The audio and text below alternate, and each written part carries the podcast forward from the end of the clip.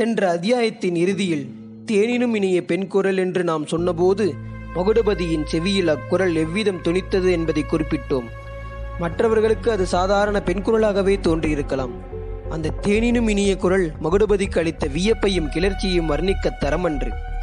அந்த குரலை சுமார் ஒன்றரை வருஷத்துக்கு முன்னால் ஒரு தடவை மகுடபதி கேட்டிருக்கின்றான். ஒரே ஒரு தடவைதான்.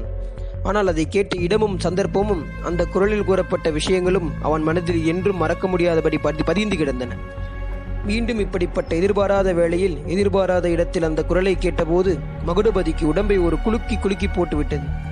குரல் கேட்ட அதே காலத்தில் மகுடபதி அண்ணாந்து பார்த்தான். அழுது வடிந்த அரிக்கன் லாந்தரின் மங்கிய வெளிச்சத்திலும் அந்த பெண்ணின் சிறிது குனிந்த முகம் அவனுக்கு பளிச்சென்று புலப்பட்டது. ஆமாம் அவள்தான். சந்தேகமில்லை. பார்த்தது பார்த்தபடியே நின்றான் மகுடபதி. அந்த பெண்ணோ மின்னல் வீச்சைப் போல் ஒரு தடவை அவனை பார்த்துவிட்டு கிழவனை நோக்கினாள். கிழவன் தடுமாறிய வண்ணம் அம்மா செந்திரு இதோ ஒரு நிமிட்டிலே வந்து விடுகிறேன் தாயி கொஞ்சம் பொறுத்துக்கொள் என்றான். உடனே மகுடபதியை பார்த்து தம்பி நான் ஏன் உன்னை போகச் சொன்னேன் என்று தெரிகிறதா? உடனே போய்விடத்தா உன்னை ஒரு களவாணி பயிலும் ஒன்றும் செய்ய மாட்டான். பழனி ஆண்டவர் காப்பாற்றுவார் என்கிறான். மகுடபதிக்கோ கிழவன் சொன்னது ஒன்றும் காதில் விழவே இல்லை. செந்திரு முகத்தையே அன்னார்ந்து பார்த்து கொண்டிருந்த அவனுக்கு ஒரு விஷயம் மிகுந்த ஆச்சரிய ஆச்சரியத்தையும் ஏமாற்றத்தையும் அளித்தது. அந்த பெண் தன்னை தெரிந்து கொண்டதாகவே காட்டிக்கொள்ளவில்லையே ஏன்? இருட்டினால் தெரியவில்லையா? ஒருவேளை அறையோடு மறந்து விட்டாளா? மறந்திருக்க முடியுமா? என்ன ஏமாற்றம்? செந்திரு அடுத்தாற்போல் பெரியனனை கேள்வி கேட்டு அவனுடைய ஏமாற்றத்தை அதிகமாக்கிற்று. இவர் யார் பாட்டா? உனக்கு ரொம்ப பழக்கமானவர் போல் இருக்கிறது. இந்த ஊர்க்கார மனுஷனா இருந்தால் கொஞ்சம் இங்கே அழைத்து கொண்டு வா. சில விஷயங்கள் பேச வேண்டும் என்றார் தன்னை மேலே அழைத்து வரும்படி சொன்னதுக்கு மகுடபதிக்கு சிறு திருப்தி அளித்திருந்தாலும் அவள் தன்னை தெரிந்து கொள்ளவில்லை என்ற ஏமாற்றம் மனதை வருத்திற்று. பெரியண்ணனோ இன்னது செய்வதென்று தெரியாமல் திகைத்தான். மேலே செந்திருவின் முகத்தை நோக்கினான். பிறகு மகுடபதிக்கின் முகத்தை பார்த்தான். தம்பி என்று இழுத்தான். பாட்டா நீ கவலைப்பட வேண்டாம். நான் போகிறேன் என்றான் மகுடபதி இல்லை தம்பி குழந்தை உன்னிடம் என்னமோ கேட்க வேண்டும் என்கிறது. பாட்டா நான் உனக்குத்தான் குழந்தை. ஊருக்கெல்லாம் குழந்தையா? என்று மேலிருந்தபடி சிந்திரி கேட்டாள். மகுடபதி கிழவனிடம் இல்லை பாட்டா உனக்கு என்னத்திற்கு வீண் கஷ்டம்? நான் போய் வருகிறேன். நீ இங்கே தனியாக நிற்பதாக நினைத்து கொண்டு அவ்வளவு பிடிவாதம் பிடித்தேன். வேறு யாரோ இருப்பதாக மட்டும் தெரிந்திருந்தால் இங்கே வந்திருக்கவே மாட்டேன். உனக்குத்தான் தெரியுமே அப்படி ஒன்றும் நான் உயிருக்கு பயப்படுகிறவன் அல்ல என்றான். அச்சமயம் அவன் மேலே நோக்கி பார்க்கவில்லை. பார்த்திருந்தான் செந்திருவின் முகத்தில் ஒரு விஷம புன்னகை தோன்றி கணத்தில் மறைந்ததை கவனித்திருக்கலாம். மச்சுப்படுகளில் இரண்டு படி செந்திரு பரபரப்புடன் இறங்கி சற்று மெதுவான குரலில் பாட்டா இங்கே கொஞ்சம் வா. சற்று முன்னால் இரண்டு தடியர்கள் இந்த தெருவோடு போனார்கள். அவர்கள் கையில் கத்தியும் தடியும் இருந்தது. எனக்கு ரொம்பவும் பயமாயிருந்தது. இப்போது அவர்கள் மீ மறுபடியும் திரும்பி வருகிறார்கள். சட்டென்று இங்கே வந்து பார் என்றாள். உடனே மகுடபதியை ஒரு பார்வை பார்த்துவிட்டு பாட்டா அவரை கூட இப்ப போகச் சொல்லாதே. கதவை திறந்தால் அந்த தடியர்கள் உள்ளே வந்தாலும் வந்து விடுவார்கள். அவர்களை பார்த்தாலே எனக்கு கதி கலங்குகிறது. உன் சிநேகிதரை இங்கேயே கொஞ்ச நேரம் தங்க இருந்து விட்டு போகச் சொல். அவருக்கு உயிருக்கு பயமில்லாமல் போனாலும் எனக்கு பயமாய் இருக்கிறது என்றான் பிரியண்ணன் அப்போது மகுடபதியின் கையை பிடித்துக்கொண்டு வா தம்பி மச்சிக்கு போய் அஞ்சு நிமிஷம் இருந்துட்டு அப்புறம் போகலாம். அப்படியொன்று ரொம்ப நேரமாகி விடவில்லையே. ஏழரை மணிதான் இருக்கும் என்றான். பிறகு அவன் ஒரு கையால் மகுடபதியை இழுத்து இழுத்து மச்சுப்படியில் ஏறத் தொடங்கினான். மகுடபதிக்கோ மச்சுப்படியில் ஏறுகையில் ஒரே மனக்குழப்பமாய் இருந்தது. அந்த பெண் யார்? பதினெட்டு மாதத்துக்கு முன்பு அந்த அழகிய நீரோடைக்கரையில் தான் சந்தித்த பெண்தானா? இல்லையா? அந்த காட்சி நேற்றுதான் நடந்தது போல் இருந்தது. அவன் கண்முன் மனக்கண் முன்னால் வந்து போனது. மகாத்மா காந்தி உப்பு சத்தியாகிரக இயக்கம் ஆரம்பித்த பொழுது மகுடபதி காலேஜ் படிப்பை நிறுத்திவிட்டு அந்த சத்தியாகிரகத்தில் ஈடுபட்டான். அவனுக்கு ஆறு மாதம் கடுங்காவல் தண்டனை கிடைத்தது. அது பூர்த்தியாகி வெளியே வந்தபோது கோயம்புத்தூர் ஜில்லாவில் மதுவிலக்கு இயக்கம் தீவிரமாக நடந்து வருவதை அறிந்தான். அவனும் அந்த இயக்கத்தில் ஈடுபட ஆவல் கொண்டான். நீலகிரி மலையின் அடிவாரத்தில் உள்ள மேட்டுப்பாளையத்திற்கு அருகில் வேங்கைப்பட்டி என்பது அவனுடைய கிராமம். அந்த கிராமத்தில் போய் தங்கி மேட்டுப்பாளையம் தாலுகா முழுவதும் சுற்றி தீவிரமான மதுவிலக்கு பிரச்சாரம் செய்யத் தொடங்கினான். இந்த வேலையில் ஈடுபட்டிருந்த காலத்தில்தான் ஒரு நாள் மடு மகுடபதி மிதிவண்டியில் சாலையில் போய்க் கொண்டிருந்த அந்த மறக்க முடியாத சம்பவம் நடந்தது. காலை ஒன்பது மணி இருக்கும். சாலை ஓரத்தில் ஒரு அழகான ஓடை. இரண்டு மூன்று நாட்களுக்கு முன் நன்றாக மழை பெய்திருந்தபடியால் ஓடையில் நிரம்ப தண்ணீர் இருந்தது. தெளிவான பளிங்கு போன்ற நீர் சுற்றிலும் பசுமையான மரங்கள். ஓங்கி வளர்ந்த மரங்கள் அல்ல குட்டையான மரங்கள் தான். சற்று தூரத்தில் மரங்களுக்கு மேலே ஒரு பெரிய வீட்டின் மேல் பாகம் மட்டும் தெரிந்தது. பசுமையான மரங்களுக்கு மேலே தூய வெள்ளை சுண்ணாம்படித்த சுவரும் அதன் மேலே சில ஓட்டு கூரையும் மேலே ஆகாசமும் ஒரு வர்ண காட்சி போல் புலப்பட்டன. நீரோடையின் ஒரு புறத்தில் இரண்டு வெந்நீர கொக்குகள் ஒற்றை காலால் நின்று தவம் செய்த காட்சி அதைவிட அருமையாயிருந்தது. மகுடபதிக்கு ஓடை காட்சியை கண்டு சிறிது நேரம் இன்பமுறை எண்ணி மிதிவண்டியில் இருந்து இறங்கினான். மிதிவண்டியை ஒரு மரத்தடியில் சாத்திவிட்டு ஓடையில் தண்ணீர் கரையில் சமீபமாக சென்றான். அப்படி போகும்போது சுற்றுமுற்றும் பார்க்கையில் அவனுடைய நெஞ்சை ஒரு கணம் ஓடவிடாமல் நிறுத்திய ஒரு காட்சி தென்பட்டது. ஒரு மரத்தடியில் ஒரு அழகிய இளம்பெண் படுத்துக் கொண்டிருந்தாள். அவளுடைய கண்கள் மூடியிருந்தன. அந்த நிலையில் அவளை பார்க்கும்போது சாதாரண மன மனித பெண்ணாக தோன்றவில்லை. நிசப்தமான ஒரு ஏகாந்த பிரதேசத்தில் அந்த அழகிய ஓடைக்கரையில் இந்த நேரத்தில் படுத்து தூங்குவது மனித பெண்ணாய் இருக்க முடியாது. வனதேவதையாகத்தான் இருக்க வேண்டும். இப்படி எண்ணிய மகுடபதிக்கு சற்றென்று இணைவு நினைவு உண்டாயிற்று.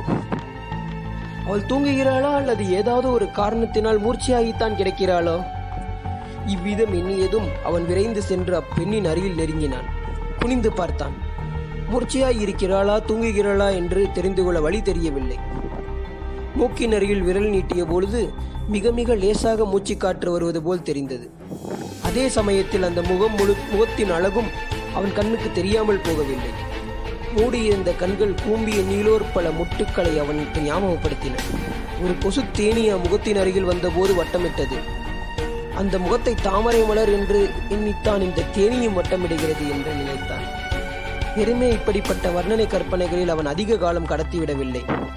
தூங்குகிறவளாய் இருந்தால் இவ்வளவு சமீபத்தில் நாம் வந்து நிற்கும் போது கண் விழித்துக் கொள்ளாமல் இருப்பாளா?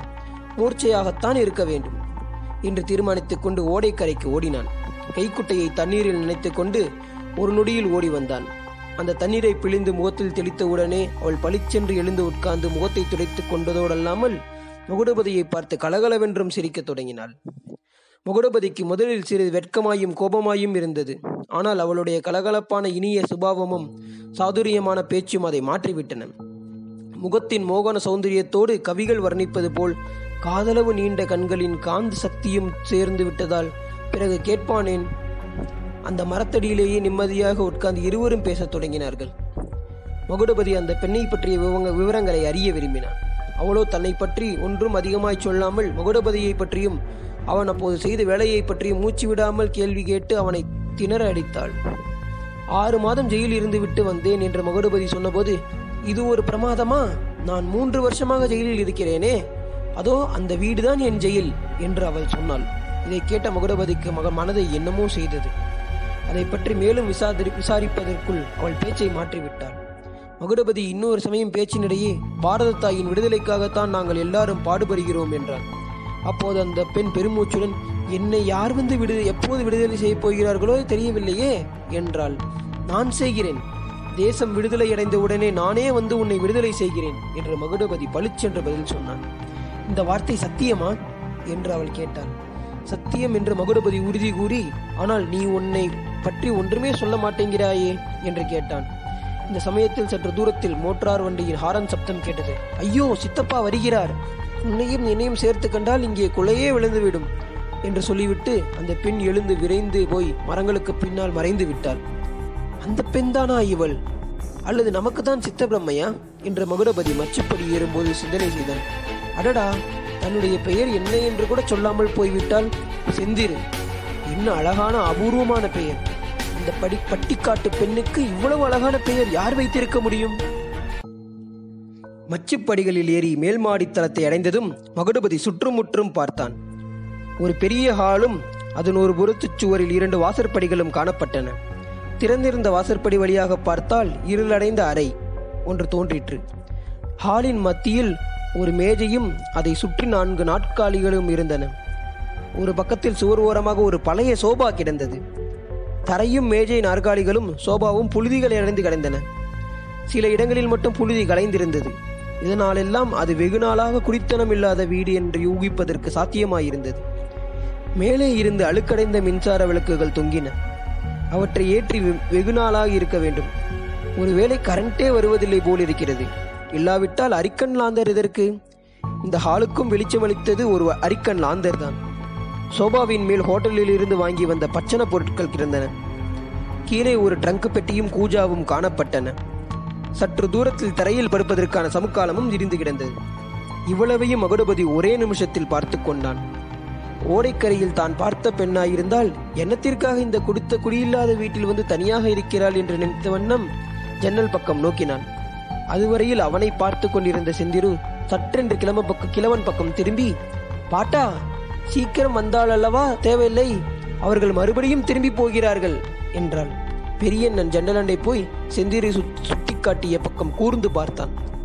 ஒன்றும் தெரியவில்லையே அம்மா என்றான். உனக்கு ஏற்கனவே சாலேசுரம் இந்த இருட்டிலே என்ன தெரிய போகிறது? அதோ அந்த சந்து வழியாக திரும்புகிறார்கள் பார் என்றாள். மகுடபதியும் ஜன்னலுக்கு சற்று தூரத்தில் நின்றபடியே உற்று பார்த்தான். அவனுக்கும் ஒன்றும் புலனாகவில்லை. அவர்கள் யார் தெரியுமா பாட்டா அவனுக்கு பார்க்கிறதுக்கே பயமாயிருந்தது இவருக்கு மட்டும் கொஞ்சம் கூட பயமில்லை போலிருக்கிறது என்று சொல்லிக்கொண்டே செந்திரு ஜன்னல் அண்டையில் இருந்து திரும்பினாள். தன்னை இவ்விதம் அவள் கேலி செய்தது கூட மகுடபதிக்கு தெரியவில்லை. அச்சயம் அச்சமயம் அவளுடைய முகத்தில் தவழ்ந்த குறுகுறுப்பான புன்னகையும் விஷமமான கடைக்கண் பார்வையும் அவ்வளவு தூரம் அவனை மயக்கிவிட்டன. எல்லாரும் ஹாலில் நடுமத்திக்கு போனார்கள். செந்திரு சமுற்காலத்தில் உட்கார்ந்தாள். பாட்டா எனக்கு பசி பிராணன் போகிறது. வா சாப்பிடலாம் என்று சொல்லிக்கொண்டே சோபாவின் மேல் வைத்திருந்த பொட்டணங்களை எடுத்து வைத்துக்கொண்டு பிரிக்கத் தொடங்கினாள். பிரசித்தி பெற்ற கோயம்புத்தூர் ஜிலேபிகளையும் ரவை தோசைகளையும் பார்த்ததும் மகுடபதியின் நாக்கில் ஜலம் ஊறிற்று. பாவம் அவன் காலையில் சாப்பிட்டதுதான். நிஜமாகவே அவனுக்கு பசியினால் பிராணன் போய்க் கொண்டிருந்தது. கிழவன் கூஜாவை கொண்டு போய் பக்கத்தில் வைத்துவிட்டு மகுடபதியை நோக்கினான். செந்திரு கடைக்கண்களால் மகுடபதியை பார்த்து கொண்டு பாட்டா உன் சிநேகிதருக்கு மட்டும் பயம் இல்லையா? பசியும் கிடையாதா? என்று கேள். ஒருவேளை நாம் தொட்டதை அவர் சாப்பிடுவாரோ என்னமோ என்றால் சிந்திரு. ஏனம்மா அப்படி சொல்லுகிறாய்? இவரும் நம்முடைய இனத்தைச் சேர்ந்தவர்தான். மேலும் இவர் காந்திக்காரராச்சே என்றான். இந்த அழகான கையினால் விஷத்தை கொடுத்தாலும் சாப்பிடலாம் என்ற மனோநிலையில் அப்போது இருந்தான் மகுடபதி. அவனும் அவர்களுக்கு சமீபமாய் போய் உட்கார்ந்து கொண்டான். அழகுதான் கவுண்டரே. எனக்கு இப்போது இருக்கும் பசியில் உங்களுக்கு ஒன்றும் பாக்கி வைக்க மாட்டேன். ஆமாம் இதெல்லாம் எப்போது வாங்கி கொண்டு வந்தாய் பாட்டா? போலீஸ் கலாட்டாவுக்கு முன்னாலேயே வாங்கி கொண்டு வந்தாயாக்கும்? சாயங்காலம் தான் ஹோட்டல் எல்லாம் முடிவு விட்டு மூடி விட்டார்களே. அப்போது செந்தீர் மறந்து போனது திடீரென்று நினைத்துக் கொண்டவள் போல் திடுக்கிட்டு தோற்றத்துடன் பாட்டா நீ போன காரியத்தை சொல்லவே இல்லையே. கடுதாசியை கொடுத்தாயா? என்று கேட்டாள். நானும் மறந்தே விட்டேனே குழந்தை. பங்களாவை கண்டுபிடித்தேன். அவர்கள் ஊரில் இல்லையாம். வீட்டுச் சேவகன் இருந்தான். என்று கிழவன் சொன்னவுடன் செந்திரு ஐயையோ என்று அலறினாள். அவள் முகத்தில் இருந்த குறுகுறுப்பு புன்னகை எல்லாம் மறைந்து விட்டன. அந்த முகத்தில் இப்போது பீதியும் சொல்வதற்கு முடியாத கவலையும் காணப்பட்டன. இதை பார்த்த மகுடபதியும் பயந்து போனான். கிழவன் தொடர்ந்து நாளைக்கு அநேகமாக வந்து விடுவார்களாம். சேவகனிடம் கடிதத்தை கொடுத்துவிட்டு வந்திருக்கிறேன் என்றான். நிச்சயமாக நாளைக்கு வந்து விடுவார்களாமா? என்று சிந்திரி கேட்டாள். நாளைக்கு வருவதாக சொல்லிவிட்டு போனார்களாம். நிச்சயமாய் வருவார்களா? என்று கேட்டதற்கு அந்த நாய் குலைக்க ஆரம்பித்து விட்டது. பேசாமல் வந்துவிட்டேன் ஐயோ பாட்டா! அவர்கள் நாளைக்காவது வராமல் போனால் நான் என்ன செய்வேன்? இந்த யோசனை இதை யோசனை செய்யாமல் கிளம்பி வந்து விட்டேனே என்று அழுகை வரும் குரலில் செந்திரு சொன்னாள். அவள் கண்களில் நீர் தழும்பிற்று. நான் எத்தனையோ தடுத்துச் சொன்னேன். நீ கேட்கவே இல்லையே குழந்தை. இருந்தாலும் பழனி ஆண்டவர் இருக்கிறார். நீ வருத்தப்படாதே என்றான் கிழவன். இத்தனை நேரம் பேசாமல் கேட்டுக்கொண்டிருந்த மகுடபதி ஆவலை அடக்க முடியாமல் பாட்டா என்ன சமாச்சாரம்? யாருக்கு கடுதாசி? எதற்கு? என்னிடம் சொல்லலாம் என்றால் சொல்லு. இன்றைய தினம் நீங்கள் எனக்கு அடைக்கலம் கொடுத்து என் உயிரை காப்பாற்றினீர்கள். இது உண்மையான விஷயம். இதற்காக என்னை நீங்கள் பயந்தவன் என்று பரிகாசம் செய்தாலும் உண்மையை மறைப்பதற்கு எனக்கு இஷ்டமில்லை என்று சொல்லி செந்திருவை கடைக்கண்ணால் பார்த்தான். மறுபடியும் கிழவன் பக்கம் திரும்பி என் உயிரை காப்பாற்றிய உங்களுக்கு நான் என்ன வேண்டுமானாலும் செய்ய காத்திருக்கிறேன் என்றான். அப்போது உணர்ச்சி மிகுதியால் அவனுடைய தொண்டை அடைத்தது. கிழவன் அப்போது செந்திருவை ஏறிட்டு பார்த்தான். குழந்தை இவரிடம் சொல்லலாமா? உன் அபிப்பிராயம் என்ன என்ற கேள்விகள் அவனுடைய பார்வையிலேயே இருந்தன. செந்து பாட்டா எனக்கு இவரை முன்பின் தெரியாது. உனக்கு நம்பிக்கையுள்ளவரா இருந்தால் சொல்லு என்றாள். செந்திரு இந்த தம்பிதான் என்னை மனுஷனாக்கியவர். அதற்கு முன்னால் நான் வெறும் மிருகமாய் இருந்தேன். கோயம்புத்தூர் ஜில்லாவிலேயே என்னை போல் குடிகாரன் கிடையாது. அந்த கர்ம காண்டத்தை விட்டொழிக்கும்படி செய்த புண்ணியவான் இந்த மகுடபதி தான் ஒரு நாள் நல்ல போதையிலே நான் இருந்தபோது இந்த பிள்ளை வந்து எனக்கு புத்தி போதிக்க ஆரம்பித்தார். என் இடுப்பிலே செருகியிருந்த கத்தியை எடுத்து இவரை குத்திவிட்டேன். இவர் கை கைச்சட்டையை விளக்கினால் முழங்கை எண்டை காயம் இன்னும் தெரியும். இவ்விதம் சொல்லி பெரிய நன் மகுடபதியின் கைகையை பிடித்து சட்டையை மேலே விளக்கினான். முழங்கைக்கு கீழே ஒரு பெரிய காயத்தின் வடு தெரிந்தது. சிந்திரு அதை பார்த்துவிட்டு பரிதாபத்துடன் ஐயையோ நீயா இப்படி செய்த பாட்டா? அப்புறம் என்ன ஆயிற்று? என்று கேட்டாள். ஆமாம் சிந்திரு. போதியிலே இருக்கிற மனுஷன் என்ன வேணும்னாலும் செய்வான். அப்புறம் என்ன ஆச்சு என்றா கேட்கிறாய்? ரத்தம் கொடகொடவென்று கொட்டிற்று. இவர் நினைவு தப்பி கீழே விழுந்து விட்டார். ஆஸ்பத்திரிக்கு கொண்டு போய் போட்டார்கள். போலீஸ்காரர்கள் என்னை அரெஸ்ட் பண்ணி கொண்டு போனார்கள். கேஸ் நடந்தது. அது எப்படி பாட்டா? சர்க்கார் தான் கள்ளுக்கடை கட்சி ஆயிற்றே காந்தி கட்சிக்காரரை நீ குத்தியதற்காகவா உன் பேரில் கேஸ் போட்டார்கள்? என்று செந்திரு கேட்டாள் அப்போது மகுடபதி குறுக்கிட்டு போன வருஷம் மட்டும் இதற்கு மாறாயிருந்தது. காந்தியர்வின் ஒப்பந்தத்தின் பிரகாரம் சர்க்காரே கள்ளுக்கடை மறியலை அனுமதித்திருந்தார்கள். மறியலின் போது கலாட்டா நடக்காமல் போலீஸ் பந்தோபஸ்து போட்டிருந்தார்கள் என்று விளக்கி கூறினான். சரி அப்புறம் கேஸ் என்ன ஆயிற்று? உன்னை தண்டித்து விட்டார்களா? அதுதானே இல்லை. இந்த தம்பியை கோர்ட்டுக்கு சாட்சிக்கு கூப்பிட்டிருந்தார்கள். தம்பி போலீஸுக்கு சாதகமாக சாட்சி சொல்லவில்லை. கிழவன் சும்மா கத்தியை ஓங்கினான். நான் அதை தடுத்தேன். அப்போது தவறி கத்தி பட்டு விட்டது. கிழவன் பேரில் தப்பே இல்லை என்று சொல்லிவிட்டார். என்னை ஜெயிலுக்கு அனுப்பாமல் இருப்பதற்காக இந்த தம்பி பொய் சாட்சி கூட சொன்னார். இல்லவே இல்லை பாட்டா நீ நிஜமாகவே நல்ல நிலவில் இருந்தால் என்னை குத்தியிருப்பாயா? போதையினால் தானே செய்தாய். அதற்காக கள்ளுக்கடை வைத்திருக்கும் கவர்மெண்டை தண்டிப்பதை விட்டு உன்னை தண்டிப்பதில் என்ன பிரயோசனம்?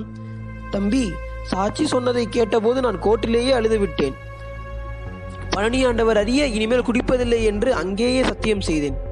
பீடையை அது முதல் விட்டு ஒளிந்து விட்டேன்.